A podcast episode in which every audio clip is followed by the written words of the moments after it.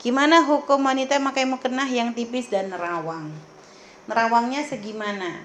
Batasan hukuman nerawang yang tidak diperkenankan jika nerawangnya itu menjadikan kulitmu itu kelihatan. Maksudnya kulit kelihatan tuh kelihatannya tuh gini loh. Nerawang tuh batasan rawang yang membatalkan itu sampai ibarat warna kulitmu tuh ketahuan. Jadi nerawangnya itu kalau putih-putih ada tai lalatnya juga kelihatan ada korengnya juga kelihatan misalnya gitu. Loh kalau itu nerawang-nerawang yang tidak bisa dimaafkan. Tapi kalau hanya samar kayak kita juga kadang pakai baju daster apa gitu ya kalau kita kena bias cahaya kan pasti agak nerawang walaupun sebenarnya bajunya nggak terlalu tipis gitu. Kalau itu sih dimaafkan nggak ada masalah.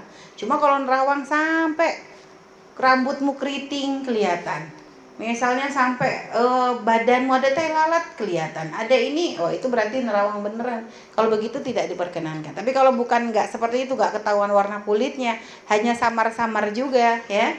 Hanya samar-samar juga itu masih dimaafkan ya ya. Tapi pun untuk masalah mukena hati-hati ya. Jangan terlalu pakai yang tipis ya. Jadi kalau memang sudah kerasa tipis gantilah. Jangan bakhil-bakhil kalau untuk mukena ya. Kita bisa beli baju banyak untuk mukena tentu prioritas.